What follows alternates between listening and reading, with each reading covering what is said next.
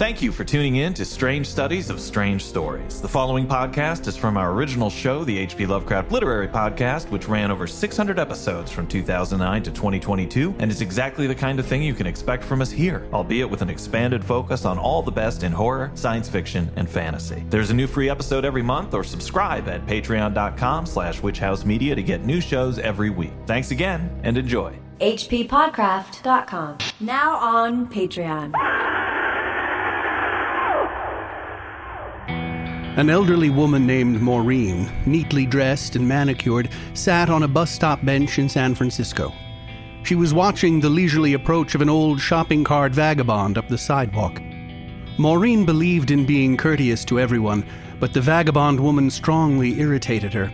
Perhaps because Maureen had put her dear little buddy to sleep not so long ago, and the gaunt, sunburned, wild haired tramp was pushing, along with other things in her cart, a box with a tiny, sick looking little dog in it. A whippet. That was the intro paragraph to a story by Michael Shea called Tsathoggua. Tsathoggua is a supernatural entity that was created by the author Clark Ashton Smith in 1929 and referenced by H.P. Lovecraft in a number of his stories. And it's one of the many gibberish names you can discover here at the H.P. Lovecraft Literary Podcast. We're here at hppodcraft.com. I am Chris Lackey. I'm Chad Pfeiffer, and that reader we heard at the top was the one and only Andrew Lehman, making his triumphant return to the show. Hi, Chris and Chad. It's me, Patton Oswalt. I'm so excited to be in this recording booth with two two of the wait a minute sexiest guys I've ever laid. God, Keep reading. Keep Want me to reading. read this. They, they guys, they really script this show out. Wow. Folks, if you didn't figure that out, Chris and I are both in person together, which is a rare thing, but there's an even more beautiful and wonderful thing happening here. Beautiful and wonderful. That's thing. right. Uh, yeah, a freeloader uh, came into the studio uh, and wants to cramp our style by being our third. Uh, and we said, yeah, sure, why not? We're open minded. I heard there were free Triscuits. Heck yeah. Patton Oswalt. Hi, everybody. Hi, listeners. Hello, fellow fans of the HP Podcraft. I've been listening.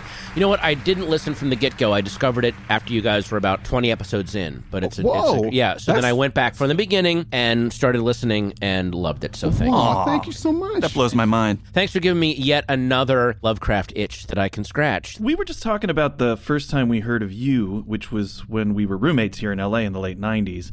And we had a third roommate who came home and said, I just went to the show, and I think it was at Cafe 101 if they used to do stand up. That's right. And he said, I just saw this comedian. He's of our generation. He talks about Star Wars and comics. You got to see him. His name is Patton Oswalt. And I thought, that sounds like an investigator in a Call of Cthulhu adventure. that was like my Oh, first. yeah. Does he study medieval metaphysics? Yeah, uh, exactly. Well, Patton Oswalt wasn't born in this town, but he does teach at the university. he doesn't keep regular office hours, but I can get it. I know someone who can get a note to him. That's right. that kind of thing. hey, have you guys? You guys have visited Providence, I take it. Oh, yeah.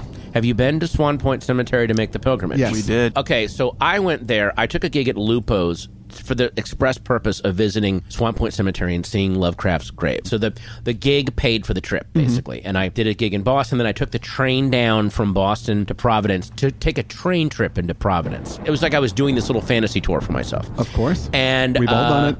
So yeah, I get there and it, and it's a rainy day, and I get a cab, and the cab takes me to Swan Point Cemetery, and we're driving. I don't know where the grave is, and we're driving around, driving around. I'm like, I cannot figure out where this thing is. And a couple of times we passed this attendant in the graveyard. She was this kind of young uh, black woman, kind of squat in her vest, like, and, and she was standing next to her car that was parked. But she looked like, oh, this is the, the person that runs the cemetery, or like a Parks and Rec person, basically. You know that. yeah. And I go, hey, let's pull over and ask her really quick. So the cab driver pulled over. I stepped out of the cab, and I mean, I stepped. I'm halfway out of the cab, and so she sees me for all of half a second. And before I, she goes, "You want that monster man? He's uh, he's right over there." Like, like just took one look at me. and go, Oh, this these fucking guys. Yeah, he's over there. Like, and and she was standing right near the Phillips family obelisk because that's all she gets all day. Are guys looking like me going uh, excuse me um, beastly sorry to interrupt you but i was hoping to. And then when i stood over the tombstone i called i'm going to drop a name i called harlan ellison on my uh, cell phone and said hey i'm standing at lovecraft's grave right now he goes i helped pay for that he was a bunch of guys start because there was Yeah. there was never an actual headstone for him and they started a fundraiser to pay for a headstone and put the i am providence near the phillips family obelisk Well, so how did you get into Lovecraft? Was it the role playing game or Creepy Uncle? Love. Weirdly enough, I there was a role playing game called Creepy Uncle that I Oh, would okay. yeah and um.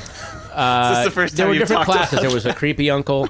Uh, there was a uh, child services uh, representative. There was a uh, you could, anyway. No, um, you know I grew up in the '80s in the suburbs of Virginia, and what I realized, what thinking about it, was Lovecraft was just this thing that was always more or less in the air growing up, I didn't ever directly know about Lovecraft except that I read a lot of Stephen King. I read a mm. lot of Harlan Ellison. I read Stephen King's Danse Macabre, which is basically the pathway to all worlds fantasy. Like that book is what leads you down the path to all the other stuff. It happened without me realizing it was happening just through osmosis. And it wasn't until I was in college that I really understood what they meant by Lovecraft and Cthulhu and all that stuff. So it was almost like when, when you did the episode on the novel Dracula, and they're mm-hmm. like there was this eerie effect where Dracula, and not till the end of the novel do they does anyone encounter him directly, but all you see are his effects on things around him. It's almost like the shark in Jaws. I saw the effects of Lovecraft on movies, on writers on um there's some early David Bowie songs where he mentions the old ones and he was very obsessed with Lovecraft. The Man Who Sold the World is basically a Lovecraftian short story you know, if you listen to it. Yeah, so there were all these weird effects that I felt before I actually encountered the man. you Evil. Dead and whatnot. I think that was Evil oh, Dead yeah. was oh my god, flat out was yeah, Yeah. Yeah. It seems like awareness of the author's grown over the last decade. Well, I mean, my God, there's a modern library edition of him. Joyce Carol Oates has been embracing it. Between Joyce Carol Oates and Alan Moore, and then this whole new legion of writers that I think have kind of picked up the Lovecraft banner and, and wanted to add to the mythos. And also, uh, and not to. Something about the times we live in, it does feel like we are brushing up against some kind of ancient evil that is not, not in terms of just politics, but just in terms of the general atmosphere. There's no such thing as facts anymore. Right, there's no- like- it- so everything is so now. Mm-hmm. free floating that there is this very uncanny feel in the air in the most mundane things that has a very Lovecraftian feel to it. Just like when once the internet really started up and people started after the fact getting into Philip K. Dick and saying, "Oh, this guy was predicting living in different realities and what is even reality or what is even human anymore." Now we're like, what is actual? Forget reality. If I look at a cat and say, "Well, that's a cat," and people go, "That's your opinion." we, we're literally at that we're at that stage right now of we're we're at that stage in a decay of reality where this stuff really I think hits with people a lot. When I tell people about the show we do, they go, "Oh, is that the racist guy?" It comes up more often now, and we're happy to talk about it. We talk about it on the show, but Well, I was wondering yeah. if that, and I, but and I think that also plays into the larger conversation that a lot of people are having now, which is, can you separate the artist from their work? Oh my God, yeah, and and also there's an interesting thing about Lovecraft that adds, I think, to the poignancy of him was, yeah, he was he was a pretty virulent virulent. I'm sure I'm saying that that that uh, word wrong. He was he was Well, pretty, welcome to the podcast. he was pretty fucking racist. Yeah. Yeah. But he was pretty fucking racist in that he was young, sheltered, very kind of fucked up, and wrote that thing about if I was on the subway in New York and I had a machine gun, I would just spin around and kill all these blacks and Jews. And he had stories where the ultimate horror is that someone is of mixed race. Like Exactly. that's that's literally like, wait so a minute, terrifying. what the hell is this?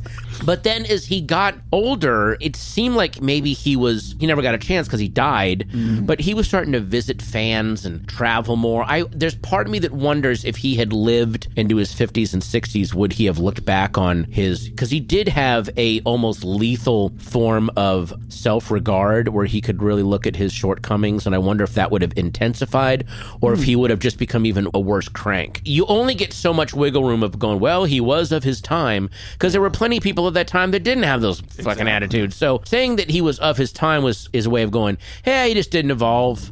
He he just didn't evolve, but maybe he would have. Yeah. But you know, I don't I know. Mean, we have to look at everybody in, in history. I mean, Thomas Jefferson owned human beings, like, Mm-hmm. and we still have monuments to him and regard him quite. uh, We're able to look at him as a product of his time, and Look, I, I do think that Lovecraft's racism must always be a part of how we look at him and how we look at his stories. I just hope his shit doesn't fall into the wrong hands. I hope that the Yeah. I hope the alt right doesn't discover him and go, "Wow, the basis of uh all of our modern horror is because of uh, uh is because of white supremacy. You're welcome. you know, like if, if that happens, then fuck everything. But you know, Lovecraft Country is going to be adapted for HBO fairly soon, and that's By- about uh, by uh, Jordan Peele. Jordan Peele, and I'm sure he's going to have a ton of fun So with that yeah, stuff. I think yeah. this stuff is all going to bubble up pretty and he's, soon. And he's the guy to do it. When I heard that he was doing, it, I'm like, oh, good. This is going to be really, really interesting. Have you read it? It's, haven't read it. The horror of it is being black in the 1950s, and the Lovecraft stuff is kind of Oh, on the side of it because it's it's about this travel book that in the 1950s, as a black person, you needed where you can go that was safe. Oh, the, I wrote a whole. I went to the um, Autry Museum. They had a whole thing about Route 66, and they talked about it's called the Green Book for Travelers, and it was for African American people traveling through America, places to go, places not to go, where you could get a meal, where you couldn't get a meal. And I remember looking at this and, and was thinking. Oh wow, things sucked in the 30s. And then I went and read about this book. It was published until 1968. 1968. So imagine if you were 18 years old in 1968. You're still alive and spry and aware now. And you can remember a time when you were young and intelligent going, there are satellites orbiting the Earth. We have penicillin. We have supersonic travel. And we still have to carry books to tell us how not to get murdered when we're driving around the most advanced civilization the world has ever seen. Mm-hmm. How much of a mind fuck does that have to be if you're an African American in the 60s? My parents have to own basically a magic book out of a Grimm's fairy tale telling them where not to go. Like what the how do you reconcile that? Uh. and yeah, that is that is the ultimate horror. and we're in the modern world now, so it's an ebook. It you don't even have to it's- own the yeah. physical. Well, now you got to download the app. It's a it whole is- thing. It's just, the updates alone, it's a very, yeah, it's very oh. glitchy. Oh, such a fun topic to riff on. Hey, let's talk about this author. I had not ever had any experience with Michael Shea before I'd heard Oh. the author's name, so thank you for suggesting it for the show. Yeah. How did you learn about him? How'd you get into him? Again, all things Stephen King. Stephen King is the nexus of all worlds. If you were a, a horror nerd in the Yeah. 80s, he was your, oh, let me, let me point you this way. He got me into Harlan Ellison. He got me into Ramsey Campbell and Shirley Jackson. And Yeah. um, I think I was in a li- in the library in Sterling, Virginia, and there was a hardback of Michael Shea's short story collection, Polyphemus. And I believe there was either a blurb by Stephen King or one of the librarians had put it on a display, like, you know, if you like Stephen King, you'll like. And I mm-hmm. grabbed it and read. It's one of the best short story collections. There's even a really genuinely funny Stephen King pastiche in the book called Uncle Tug. You know, when people talk about the combination of comedy and horror, and it mm-hmm. almost never works. This thing is really, really funny about a guy. I don't even want to spoil it. It's called Uncle Tug, and it's one of the funniest and most gruesome, horrifying fucking stories ever. Although a oh. lot of Stephen King stories were to a point of gruesomeness that they were almost funny, mm-hmm. like Survivor Type and Gray. Matter. Mm-hmm. Yeah. Mm-hmm. Uh, Gray Matter is the novel The White Powder, but with a six pack of beer. Yeah, It's yeah. mwah. That's It is quite goddamn genius. I remember the cat eating scene in there. Oh the time. I think God! about that. Damn Yeah. it! Oh, oh, oh, God! Well, there was a very Lovecraftian moment in Gray Matter where the guy talks about the the bartender goes, "Yeah, some guy came in. He used to work down in the sewer, and he saw a giant spider eating like Yeah. eating kitties, and he goes, "I'm just gonna now sit here and drink myself to death." Then he goes, "There's things in this world that'll drive you mad just looking at them." I'm like, "Well, that's the essence of Lovecraft, right there there." you go. Yeah. So yeah, and that's that's what led me to Michael Shea, and then I became one of those anything written by Michael Shea, I will grab and read all of his tour paperbacks, all of his. I mean, he was just amazing. He won the uh, World Fantasy Award for the Nifft the Lean series. Nifft the Lean is a post-punk Lord of the Rings in the best sense of the word um, that I cannot believe someone hasn't adapted as a huge Showtime HBO Stars really? television series. It's so goddamn brilliant. It's from the point of view of a bunch of guys who basically live in a Middle Earth kind of scenario, and they're trying to write a guidebook, and they pay adventurers.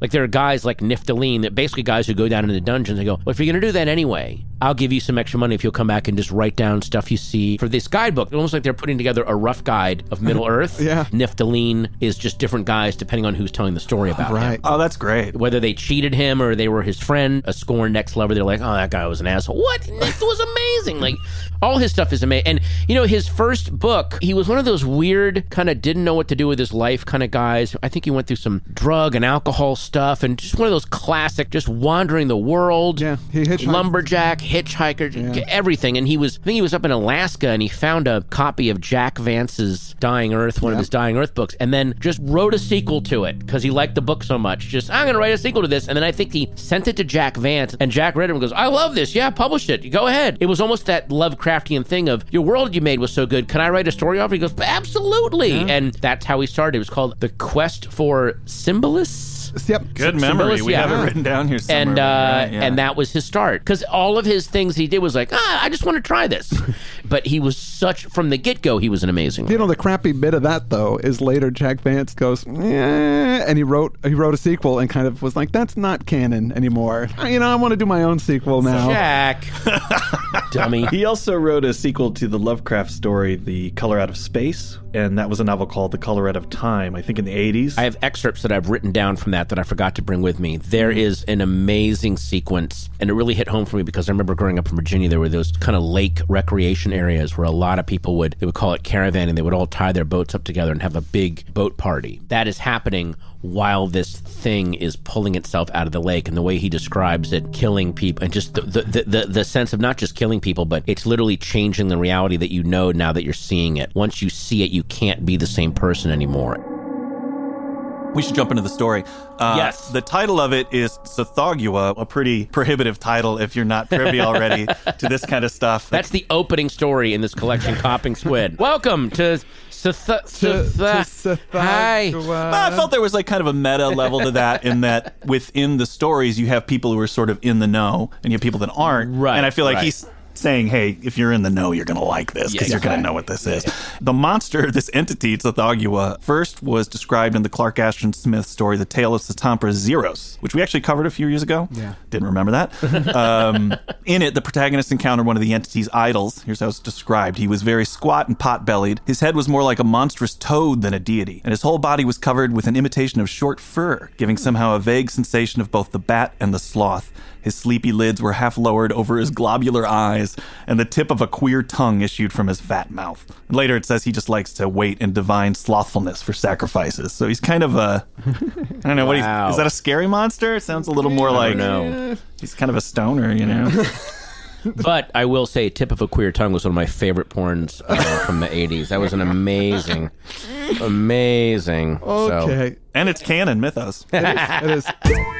Let's get into the story. Sure. It starts off with an elderly woman, Maureen, and she's sitting at a bus stop in San Francisco. Now, Shea lived in San Francisco. All these stories, all the stories we're going to cover, take place in San Francisco, not a typical Lovecraftian location. the whole collection is done like James Joyce's book Dubliners, where it's all short stories, but they are interconnected. A man character from one will have a cameo in another. Other characters will reference events that happened earlier. So you get this whole portrait of a city under siege from different angles, from the rich parts of the city to the low. I lived in San Francisco for three years. There are very startling highs and lows in that city. yeah, you walk a block and then all of a sudden it's. Yeah. You're, you're Although I will different. say this was written during a time before the tech boom, so the highs and lows have actually shrunk a little bit where it's mm. way more highs and way less lows. The Tenderloin is vanishing, a lot of the county housing is vanishing, so it's also about a vanished era in a, in a ways. As we heard in the opening reading, another older woman comes by. This is Maxie, presumably homeless, and she's pushing a shopping cart with a very sickly dog inside. Maureen decides to tell this woman that she should have that poor dog put to sleep, not out of any kind of malice. She's just lost a dog herself. The old bag lady says, He's my dog. I'm not rushing him off to death. I'm going to take him home and give him a bath. And then Maureen is surprised by this because she's like, Wait, you have a home? which I thought was such an authentic thing because oftentimes around LA, and I'm not trying to make fun of homeless people at all, but they'll be like a hipster, and I'll I'll think it's a homeless person for a minute. Yeah. you know?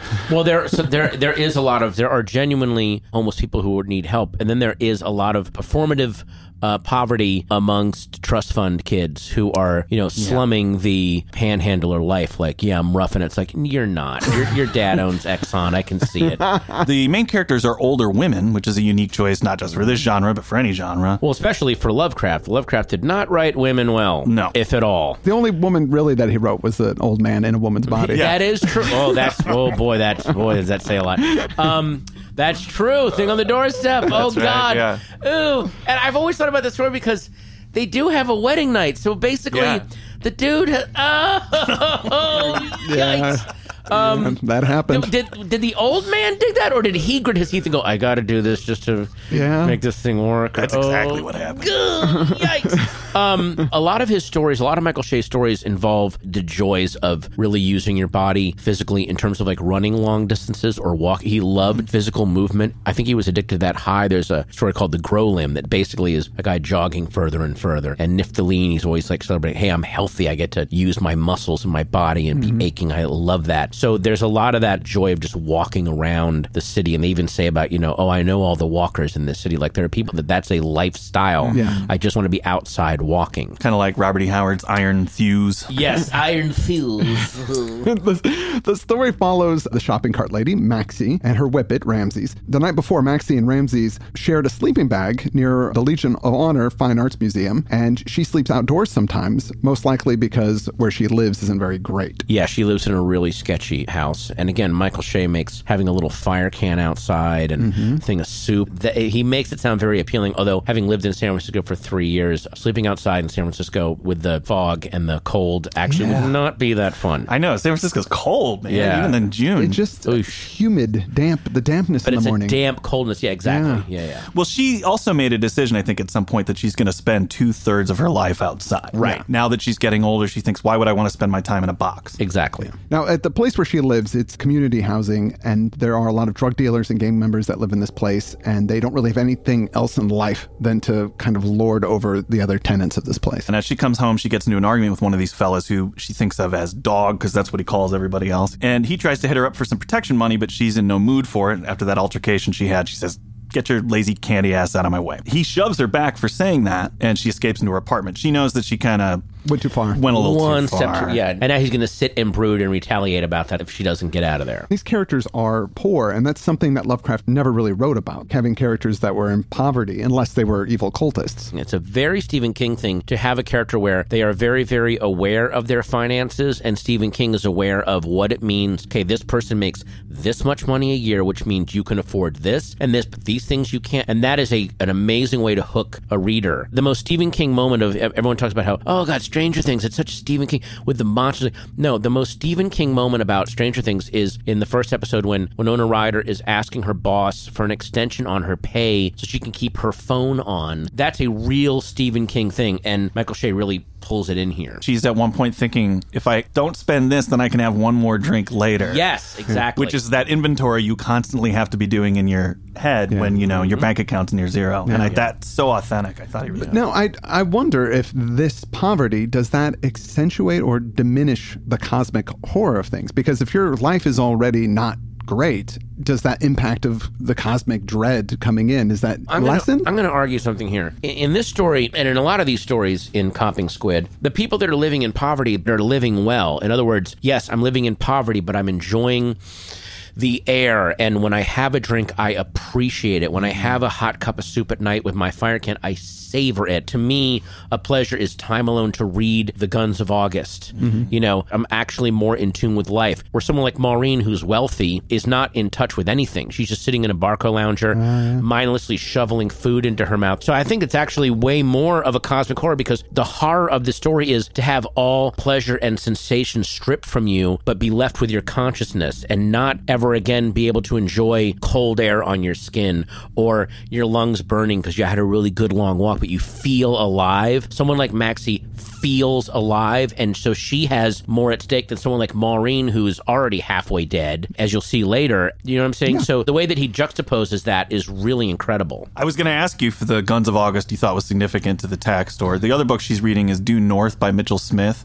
That's about a woman whose husband is mauled by a bear, I think, and it happens in front of her, and then it's kind of her return to civilization after that. The Guns of August, you could argue, uh, Barbara, um, God, who wrote Tuchman. that? Tuchman is, you know, a couple of seemingly minor things, a wrong turn, and the assassin going in to get a sandwich and then seeing the car that he'd been tracking ends up starting World War One. Basically, a whole generation gets fed into the maw of this horror. I don't really know about the other book. I've read The Guns of August, which is an amazing book. Well, I think you just that's exactly why Yeah, it's tied yeah, in there, you know, because that's what we're seeing here are all the little tiny symptoms. But even beyond that, though, a- again, Maxie is actually living life. She is reading a big, deep book that you can chew on. And they even say she immediately loses herself in that world. Like, mm. that is real pleasure. Whereas someone like Maureen would be like, You're sitting in a laundry room reading a book?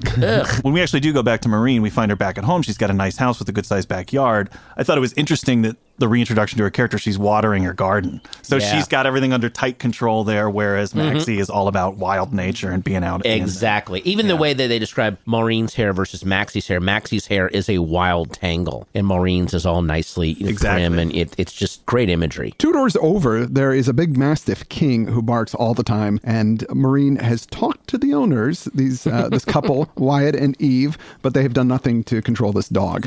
Maureen has her own new little dog. It's called Muffin, and Muffin was a rescue dog that she got after her her other dog, Buddy, passed away. Now she's in the garden watering some plants, and then out of the hose comes these black little globule, mm-hmm. gross bits, and then it just goes back to being regular water. Mm-hmm. Yeah. It's the classic Lovecraftian, the ominous portents. Yeah. Yes. Which are always scarier and creepier than when you finally see the monster. Although I think in this case, Michael Shea introduces the monster in such an amazing way, but which we'll get to. But yeah, ominous portents. I was wondering, so Maureen and Maxie both are sort of in a place of loss when we start the story. Mm-hmm. Maybe Maxie not directly. It was 15 years ago that her husband died, but her Current pet is on the way out. Exactly. And then uh, Maureen has just lost an animal and is trying to replace it. Why are we starting with the characters this way? That they're in this because Maxie is the kind of person that, because she actually cared about who she was with and loved deeply and lived deeply, still feels the loss of her husband, is going to hang on to this dog. And Maureen is like, Oh, I love things too, but the minute they're inconvenient, you just get rid of them and get something new. Mm. You know, she's not really connected to anything. Maxie is like, I'm going to heat a little bowl of soup. I'm savoring it. Whereas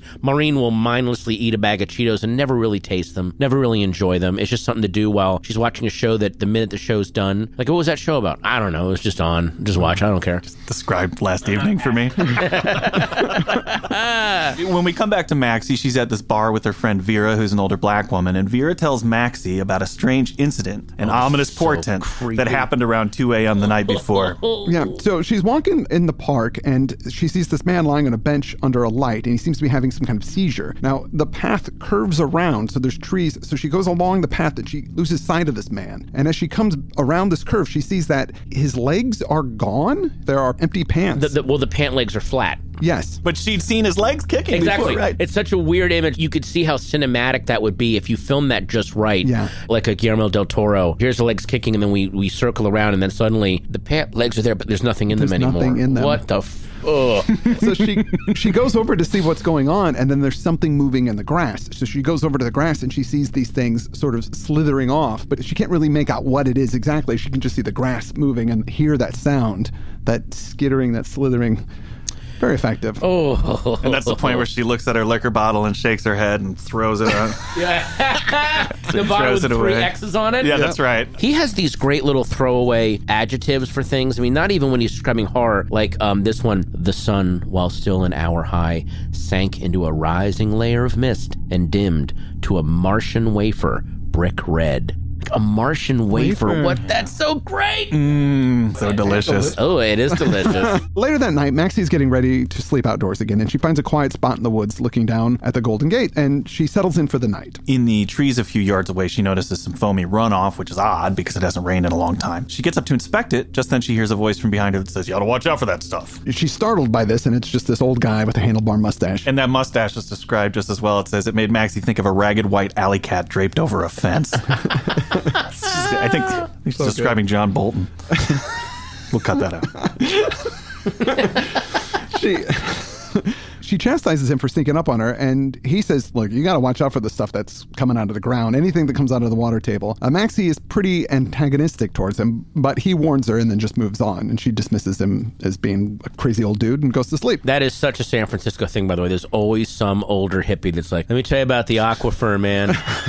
see, th- there's always someone that knows his geology. and There's always some guy that's going, see, that's that's porous shale. It's porous shale. And they're to be, you know, so anyway. she. Meanwhile, Maureen has fallen asleep on her Barca lounger with Muffin on her lap. She gets this strange feeling on her thighs, and then she sort of comes to, looks down, and sees uh, Muffin. And Muffin's all happy, looks up at her, but his legs are missing, but not like been chopped off. They're just, it's smoothed over like he never had legs. He's like a little tube of puppy. D- doesn't even seem to be in pain. He's not alarmed. He's not freaking out. He's like, oh, I don't, I don't have legs now. That was that was the sentence. He was just a plump, furry tube, and everything up till then had been really spooky, and but this is when I got hooked. To, Yeah. you know, by this author because there's something about that. Like you say, he's not spooked. It's Nope. smooth. There's no wound. There's no gore. Yeah. Michael Shea really, really describes this from the point of view of if you were going to be consumed by one of these entities, just like drugs or just like a cult, it starts off very pleasant. Mm-hmm. And it's way too late before you realize what the bad effects are. And that's where the horror is. Mm-hmm. We from the outside can see, wait a minute, this is fucked up. Get out of the house now. But she's like, it seems fine. She puts the dog down, calls the vet's emergency line, but when she looks back, Muffin is just gone. He's somehow he's moved away, even though he has no legs. She That's emergency line. If your dog's been uh, consumed by a Cthulian entity, please press three. she hears Sorry. she hears I miss it when it was a human operator saying that. she, she hears the sound of the doggy door opening and it's Maureen's cat. The cat goes over and eats some of, the, of its food, and Marine, getting nowhere with the vet, decides to call 911. A thump and a slithery scrabbling and the rattle of spilt kibble brought her head round. Tasha lay, half in shadow, thrashing mightily, and what looked like long, tapery fish with froggy skin, three of them were eating her legs. Three of her legs as the cat kicked and thrashed them in the air and clawed at them with her one free paw. But the fish, muscular, powerful, swallowed her legs into their froggy tubes with great gulps, lurching closer to her torso. Four of them now, for Tasha's tail was also taken by yet another of the little monsters that lurched suddenly from the darkness. Oh, dear God in heaven, what was happening? What is happening? Same question I'm asking.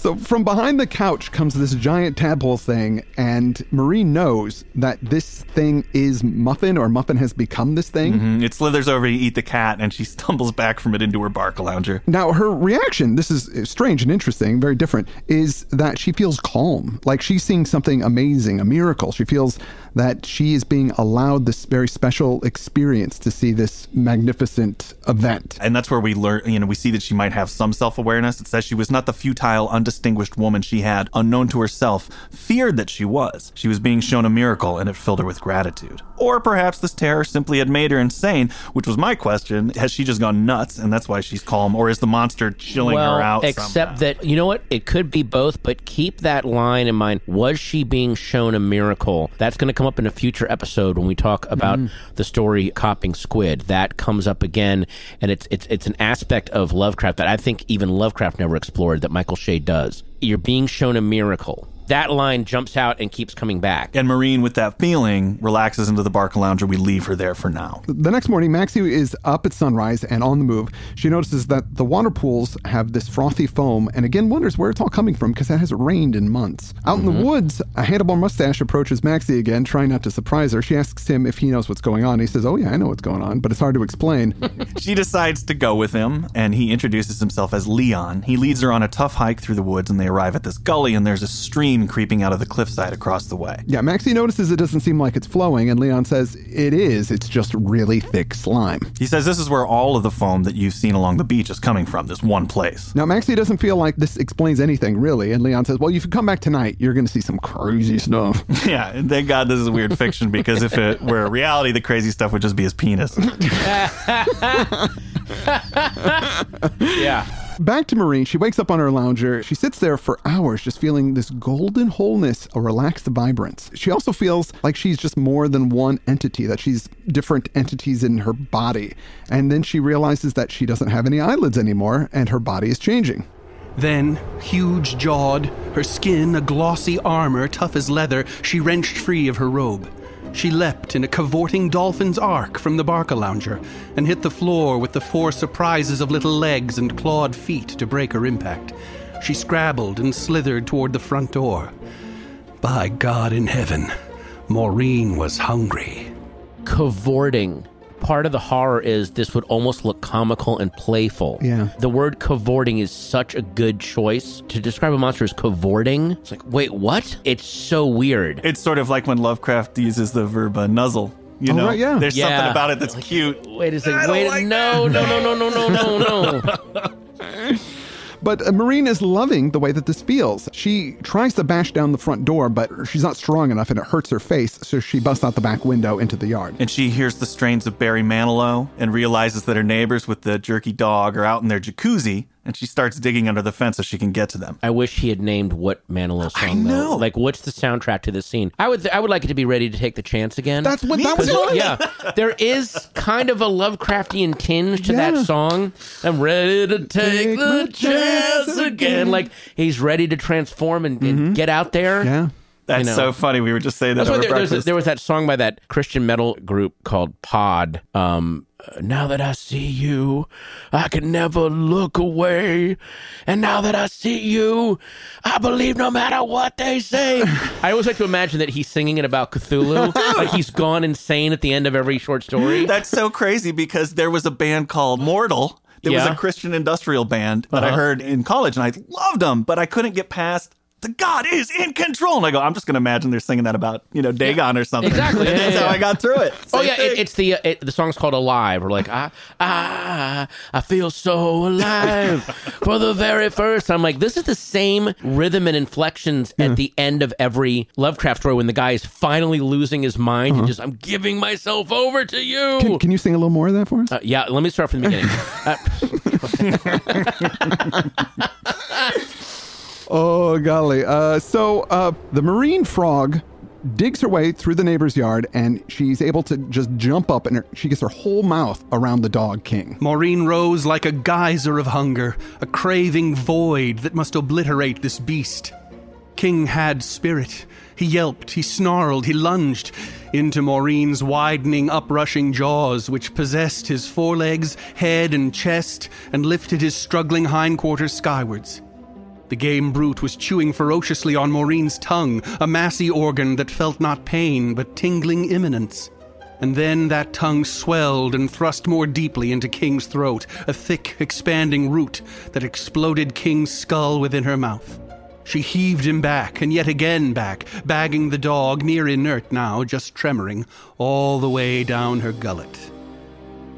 Keep in mind that Barry Manilow was playing that whole time. Yeah. yeah. So Wyatt and Eve are totally oblivious to this in their jacuzzi. Maureen can feel the dog inside of her becoming part of her, and she's also growing as she digests. She's getting bigger, and she seems to be becoming some kind of giant frog, not unlike Tsathoggua. Wyatt finally notices her, and just as he does, she jumps up, she leaps across the yard, and she just gets him in her mouth, and then she's able to pin down Eve while she's mowing down on this poor dude. the, the, the eating of the dog is if you're outside of Maureen, it's silent. She takes him down in one gulp. Yeah. Then she shoves that huge tongue into King's mouth and then flexes it and explodes his skull. Yeah. But you don't hear any of that. And there, there's something so unnerving. The bubbles of the jacuzzi, the Barry Manilow, Mm-hmm. you know. And by the way, Barry Manilow is responsible for more people being eaten by Cthulhu entities, I think, than anything. And I think I'm glad that Shea finally addresses that. Somebody. in He the connected story. the you know? dots, It- yeah. He really did. Yeah. yeah. And he just a big cover up. Uh, then finally, Maureen eats Eve and then just sits there digesting the jacuzzi. Just chills and communes with her new guests because she can feel all their memories and, and their physical bodies and everything inside of her. And then she has this idea I need to get to big water because I've got eggs inside. Oh God. it feels like there's somebody I need to meet. Like there's another somebody out there for me. It kind of is like a Ghostbusters. You know, she's got to find a Rick Moranis kind of Yes. situation. Oh, I'm sorry. Can I read something really quick? This Absolutely. is Eve. This is after Maureen jumps in the jacuzzi Mm-hmm. with Eve and Wyatt. She sat in the water with Eve, pinning her against the tub's rim. Maureen and Eve both sat astonished. Eve at Wyatt's vanishing, and Maureen at Wyatt's arrival within her. For as her cauldron's belly acids licked him swiftly to bone, his mind, his memories coalesced within her own. Licked him swiftly to bone. Yeah. God. God. his descriptions are from anyway. Go ahead. Shea is- Sorry. he does great bone work. He does I good actually, I, I bone mean work. it. Good. Hey, if you want good digestion, you want Shea. hey, hey, we got a good digestion guy in this. Yeah, get Shea in here. He's good. I don't believe it. anyway, go ahead. Sorry to keep interrupting. no, That's why we asked you to come. that's Okay. why you're here to interrupt. Yeah. Please. Um, back with Maxie. She's hanging in a bar in the Castro called the Gin and Beer It. Did you- we see what they did It there? just gets me every time.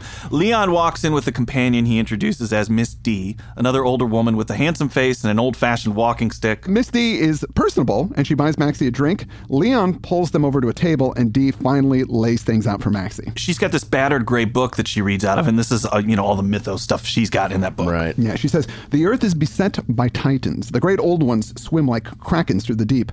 Time and again they find us in worlds that have been and worlds that have yet to be. She describes San Francisco as this colorful stained glass window. They're swimming in darkness and then they look up and they see, oh, it's like this pretty window. They want to crash through it and see what the lights and the colors are. Reading from the book, she name drops Cthulhu, Dagon, and of course Tsathoggua. Then Leon says, Tsathoggua, that's the one you can meet for yourself. Right where I showed you. You can meet him tonight.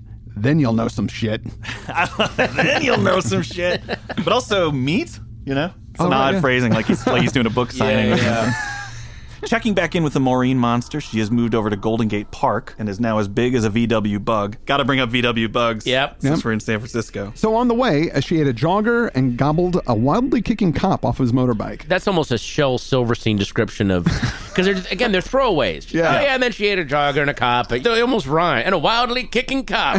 yeah. And a boy named Sue. And okay, but it's also horrifying. It- If it had just said it and then she ate a cop, I would be mad. Why didn't I get that story? but the wildly kicking adjective tells me Yeah, everything. I need. To. Hey, I got a little flair there. That's good Yeah, enough. yeah. yeah. And then we have our meet cute here. yeah, she gets Oh yes. she gets to the lake and she sees teenagers in a paddle boat. They've broken the lock on it and they're out drinking. Shouldn't be doing that. So she's about to eat them when mm. boom, another monster like her comes out under the boat, knocks them in the water, and then just eats them. It was he, and his feeding was her own. She felt it in her own bowels, and her unborn young rejoiced in the feast. Maureen and he were already one. They meet and they go to the other side of the lake. And the scene is pretty steamy, so I was kind of hoping we could get you to, to read it.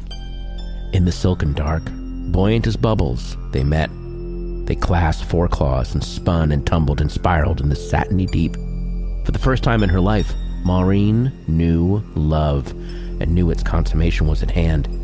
She broke their grip and swam toward the lake rim, a muddy cove she found, curtained by leafy vines, and into this she climbed, leaving only her hindquarters in the water, and waited his advent. His great smooth underbelly surged onto her back. He locked his forelegs round her throat, his hind legs round her mighty thighs. His cloacum hung just atop her own, still shallowly submerged. In a delirium of fulfillment, Maureen unpent her eggs and felt them bubble unendingly from her cloacum. Woo! Got hot in here. Yeah. You're welcome, ladies. Mm-hmm. So you've been shade.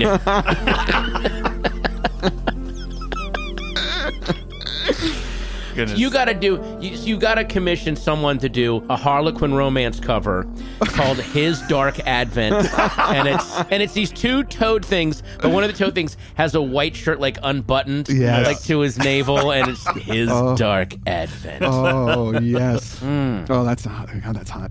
Come on. So they decouple, and Maureen follows her mate into the foliage. yes. Uh, meanwhile, Maxie, Dee, and Leon go to the site from before. Dee says if they can hurt it, it can be fought. That's right from Predator. I know. If it bleeds, we can kill it. But Maxie isn't quite sold on all this stuff. But Leon says, You will be. They hide in the grass and wait. He's kind of like a hype man. He is You're really- gonna meet him. You're gonna Totally see some shit. Oh, you will be. I gotta you show ready? you. Yeah, boy. And here, here's the moment where the story, the two parallel paths collide. Maureen is still super excited as her monstery self to be part of this monstery couple, and she follows her mate to that cliff face where the male thing pushes itself into the cave. Just as she's about to follow, a tiny dog jumps up and bites her eye. uh, what did you say earlier? She did. She just, yeah, she just had amazing sex and then gets bitten in the eye by a dog.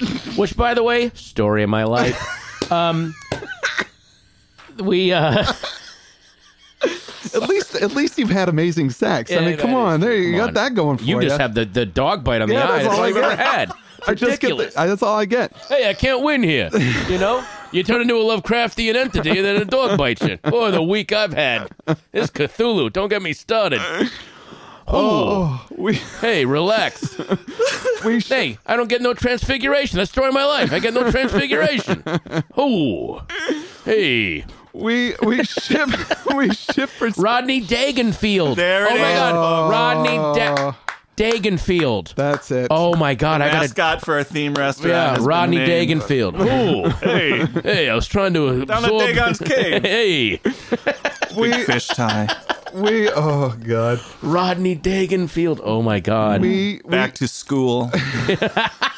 I love it. There you go. Oh boy. We shift perspective back to Maxie, who is in a bit of rapture seeing the impossible so plainly, as Shea puts it. But then we realize that the dog is hers. It's Ramsey's, who's found this energy that he didn't have before, and he just goes nuts and attacks these frog things. Maxie has to watch it as he is brutally killed. Then a giant tongue of some kind kind of comes up out of the cliff face and pulls the Maureen monster in, sort of Yeah. a, a stage hook. So from so, from how I Maureen's, imagine it. from Maureen's point of view, she's pulled into this alien landscape with a giant eye that looks at her and it communicates all you've seen and done is mine. All you know, I will forever know. Her flesh is ripped away in a giant cave of acid, and she becomes a purely spiritual being. And this is the really horrible moment for her, right? Yeah. It's, uh, she's being stripped Right. of her identity, and she finally understands. Oh, this isn't a good thing being assimilated. Here's my argument against that. Okay. It's not that she's being stripped of her identity. It's that her identity is now under the control of some. She can remember her life, her wants, her mm-hmm. desires, but she can never live beyond that. It's just this thing. This monster comes oh. by every now and then. They even say he just kind of grazes these lives and plays with them, but she can never communicate with anyone again. She'll mm-hmm. always she'll remember love, she'll remember loss and warmth, but never be able to act on that. And she'll also never be released from this ever. Mm-hmm. She'll always just be wanting and alone and floating. And she also realizes not only does she get to keep her identity, there's the passage I want to read. She is shown how small that identity is in relation to the universe. Listen to this. This is when she's inside um inside the stomach, getting dissolved. And when she really reached, dear God, she found a wealth indeed. She entered an astonishingly detailed landscape. Sunsets on planets unknown, wars fought in alien bodies, unspeakable grapplings of these indescribable bodies. Entered grieving reminiscences, entered the beloved winds of a carven ice world where wolfish beings skated on paws of polished bone and exultingly drank moonlight forever gone. Entered amoebic manta rays winging like gossamer through maroon oceans of methane, balletically copulating within a gas giant homeworld forever gone. Entered long fingered saurians, graceful as butterflies on water wings like great ribbed fans, farming the continental shelves of amber seas, forever gone. And suddenly she heard, understood the ghostly tumult of remembered voices arising from this multitude. It was the stentorian chorus of woe everlasting. And so she's about to join this world of similarly dissolved and consumed and engulfed things that can remember life, never go back to it, will always miss it, but will always be in that state of regret and horror and sadness forever. Oh, man She's never escaping this. And her life was she's going to forever pine for what? A Barca lounger, Yeah. crappy snacks, forgettable TV shows. She's going to pine for a life that she realized she wasted because she's going to compare to these other lives of these epic things that were also consumed. It is horror upon horror upon horror. I- If she were to have her personality stripped away, that would be a, a mercy. What you're describing is so much worse than what I was uh, She's going to remember being Maureen, Yeah. but never gets to go back. That's just, oh God, that's so horrifying. Well, that really feeds into. He keeps bringing up in some of the other stories woe and sadness Mm-hmm. and this sort of longing that's coming from the great old ones, which I found odd. Yeah. But that really kind of invests in it what I was looking for. This is what Dee reads about Tsathoggua. But of these titans, Tsathoggua's is the deepest, most chthonic hunger. His meal is meat and mines. The populations he's plundered seethe in his belly, time without end, their spirits intact. Aha! A mighty choir of woeful souls, each life a self knowing cell of the toad god's entrails, wherein the greedy movement of their devourer's mind sweeps through them, as Tsathoggua again and again relishes each life individually like a miser gloating on his hoard. Ugh. You're Mm. just a momentary libidinal masturbatory fantasy for Yeah. this god freak But you still have to exist. You're still conscious. You still Yeah. know what's going on. forever. Forever. And the only sensation that you're ever going to have again, besides your memories, is this evil thing just brushing against you, going nice, and then moving on, and then he'll come back in a millennium.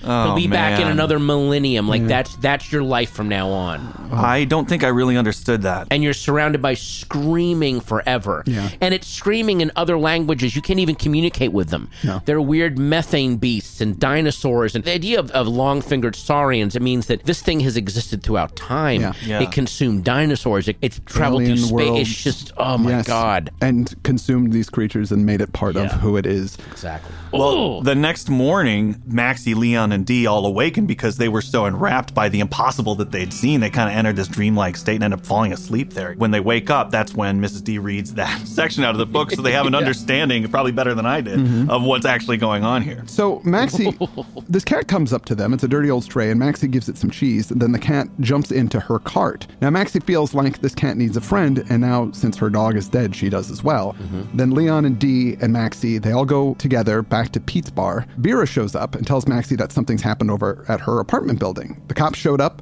Seems some big animal ate the guy dog that was giving her a problem. And uh, Vera decides to join them at the table, and this is how the story ends. The four of them talked for a considerable while. A short silence followed. I think I'll have to move out, Maxie mused. Move in with me, Dee said. Room to yourself, though you might share sometimes with my young friend Scat. We should all be drawing together anyway. All of us who know. I love that line. We should all be drawing together, those of us who know. Mm-hmm. It's almost like they're forming this this midnight Justice League. but, but they're just Yeah. but they are the outcasts and weirdos of the city that everyone ignores, but they're the ones who know. Yeah. I'm watching a show right now called The Looming Tower, and it's about the lead up to 9 11, which starts back during the Lewinsky trials. And the people who knew in the State Department and FBI that could kind of sense what was coming were these outcasts and weirdos that people didn't want to listen to, and they got shunted from department to department because they were abrasive and maybe lacked in social skills, Right. but they were the ones who were wired into it. The tragedy was they were the ones who actually knew. So there's a weird parallel here where, yeah, it's the people, they're not living in the rat race, I must acquire more wealth world. They are in the, no, I just want to survive um, small and live small, but I get the bigger picture. But the people that need to be listening to me don't even see me. Actually, that reminds me of the lady that helped find the body of Richard III. She was a, a nutty nut who there's like fan club, Richard III fan clubs, and she had this whole theory about where he his body was because nobody knew where his body was. Yeah, they found it, it was like in a parking lot. It was right? in a parking, and she figured it out. And Yeah. everybody was like, "You're crazy!" And she put all of her money into it. It was her own project. She had a club of Richard III nuts, and there were all mm-hmm. these total outliers. And the first place they dug, there it was. Amazing. it was insane. Something about these people that are on the outside that maybe they've got the energy or the time, or maybe they're just tuned in to a way that they can see things mm-hmm. differently than everybody else can. But having that advantage, you pay for it in you, you kind of lose your social antenna. Yeah. But that's classic Lovecraft. The people that are in tune with the horror and what's going on are weird itinerant sailors or students that are outcasts in their college and aren't going to all the fun parties or the little weird. If this is the Breakfast Club, they're the um Ally the- Sheedy? Ally Sheedy. They're the Ally Sheedy. of all the people in the Breakfast Club, Ally Sheedy would be the first to sense Oh, when Cthulhu's sure. coming. Yeah, Yeah, yeah. yeah, of yeah. course, of course. I thought this was a fantastic introductory story to the volume because I felt that excitement at the end of the story of they're getting the team together. It's starting. Y- you know what Yeah, I mean? yeah, yeah. It had that kind and of Avengers esque feeling. It, to it does, but it also has this really great feeling of not only, yeah, this is a great Cthulhu mythos story, but it's also, and, and again, I know I'm a little bit evangelical about this guy. It is a great introduction to Michael Shea, to knowing this is the kind of stuff you get to experience when you read his writing, these descriptions, these events that he creates. Yeah. He describes Cthulian monster sex in a way that, yeah, it is steamy, but it's also terrifying oh, because you realize Oh, yeah. that. Not, not to Oh, sound for crude, saying, yeah, it is Stevie. Wait a minute, Yeah, hold yeah. on. Yeah, it's steamy. I don't. oh, that wasn't a joke. Well, That wasn't. I was. He's- I was joking. I'm. I'm a little concerned now it's that the, well you. because he did, because she's is experiencing ecstasy. Like Sure, they're yeah. like yes. again, the character, not that- not you. We can all relate No, to not that. me. I'm not No. going. Oh yeah, get that cloaca, baby. Are, are um, you? I'm just. No, I'm just I'm checking. not. I'm just checking. I'm, But I am saying that part of her being drawn into this much is it has to be very pleasurable and Yes. seductive to her. And he describes how horrifying that is, how Yes. it is seductive. And you're like, oh my God, these two things fucking is the end of the world. The end of the world, and folks, that's also the end of the show. Tsathoggua by Michael Shea, a great story, and thanks so much to Patton Oswalt for taking the time to discuss it with us.